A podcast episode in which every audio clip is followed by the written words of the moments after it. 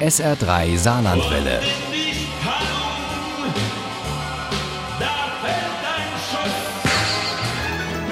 Der Krimi-Tipp.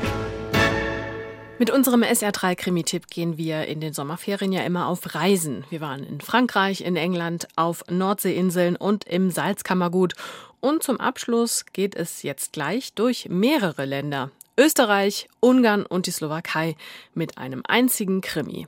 Der heißt Schießt nicht auf die Mörder mit sie und stammt aus der Feder von Isabella Archan.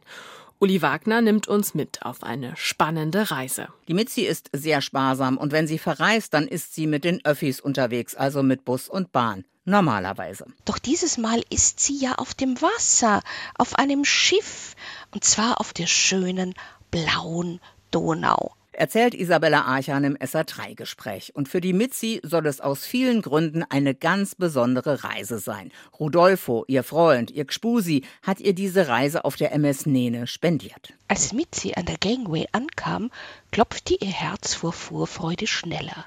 Die MS Nene war eines der kleineren Ausflugsboote für Donaukreuzfahrten. 80 Passagiere hatten Platz plus die Mannschaft. Rodolfo ist als Pianist auf der MS Nene engagiert und will jede freie Minute mit seiner Mitzi verbringen. Aber die Mitzi wäre ja nicht die Mitzi, wenn's denn dann wirklich so kommen würde. Denn gleich beim Einchecken stößt die Mitzi auf drei Typen, die wir Leserinnen und Leser vorher schon kennengelernt haben. Da stehen vor Mitzi drei seltsame Männer mit schwarzen Taschen. Und Mitzi weiß es noch nicht, aber die drei sind echte Verbrecher und zwar Diebe. Angefangen hat alles in Kufstein. Deshalb ist Mitzis Freundin Agnes Kirschnagel auch Teil der Soko Uhren. Die heißt so, weil die Beute immer aus Uhren besteht. An dem Tag, an dem Mitzi nach Wien fährt, um dort auf die MS Nene zu gehen, wird wieder ein Juwelier überfallen. Diesmal in Wien. Doch bevor Manfred mit dem Fluchtauto losrasen kann, wird Robert auf offener Straße erschossen. Der Robert, der Burschi, hin ist er, hin! Als Mitzi ihre Kabine sucht, landet sie in der 36b statt in der 36a. Dass sie falsch ist, merkt sie erst, als sie eine schwarze Tasche auf dem Bett sieht. Und Mitzi wäre nicht Mitzi, wenn sie nicht hätte wissen wollen, was da drin ist. Der Griff gehörte zu einer Waffe. Mitzi ist außer sich vor Sorge. Eine Waffe auf der MS Nene. Sie sucht Rat bei Agnes, ihrer Freundin, aber die Inspektorin hat gerade ganz andere Probleme und überhaupt keine Zeit für Mitzi.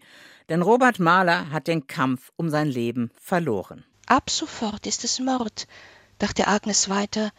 Zum schweren Raub kam ein Tötungsdelikt dazu. Mitzi genießt diese Flussschifffahrt auf der Donau. Das Angebot ist groß, der Service wunderbar und erst die Landschaft. Sie kann sich kaum satt sehen auf dem Weg nach Budapest. Wenn sie bloß diese Sache mit der Waffe aus dem Kopf bekäme. Was soll sie bloß machen? Was ich verraten kann, ist, dass es ja fast lebensgefährlich für die Mitzi wird, denn sie wird fast angeschossen. Eine Kugel zischt an ihr vorbei.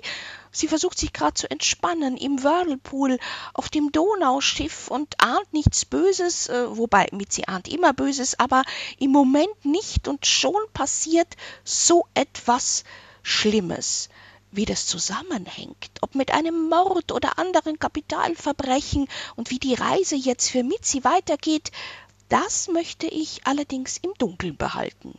Mit Schieß nicht auf die Mörder sie ist Isabella Archan eine wunderbare Melange gelungen aus Nervenkitzel und Reisefieber. Mit Mitzis Augen die Donaulandschaft zu sehen, ist zumindest schon mal eine Reise im Kopf und eine sehr spannende und gefährliche dazu.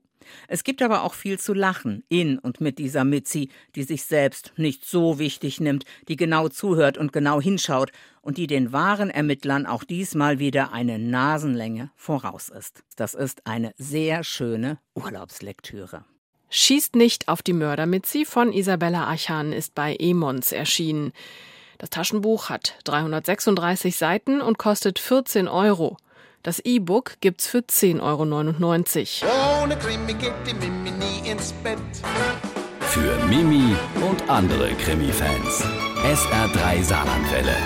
Hören, was ein Land fühlt.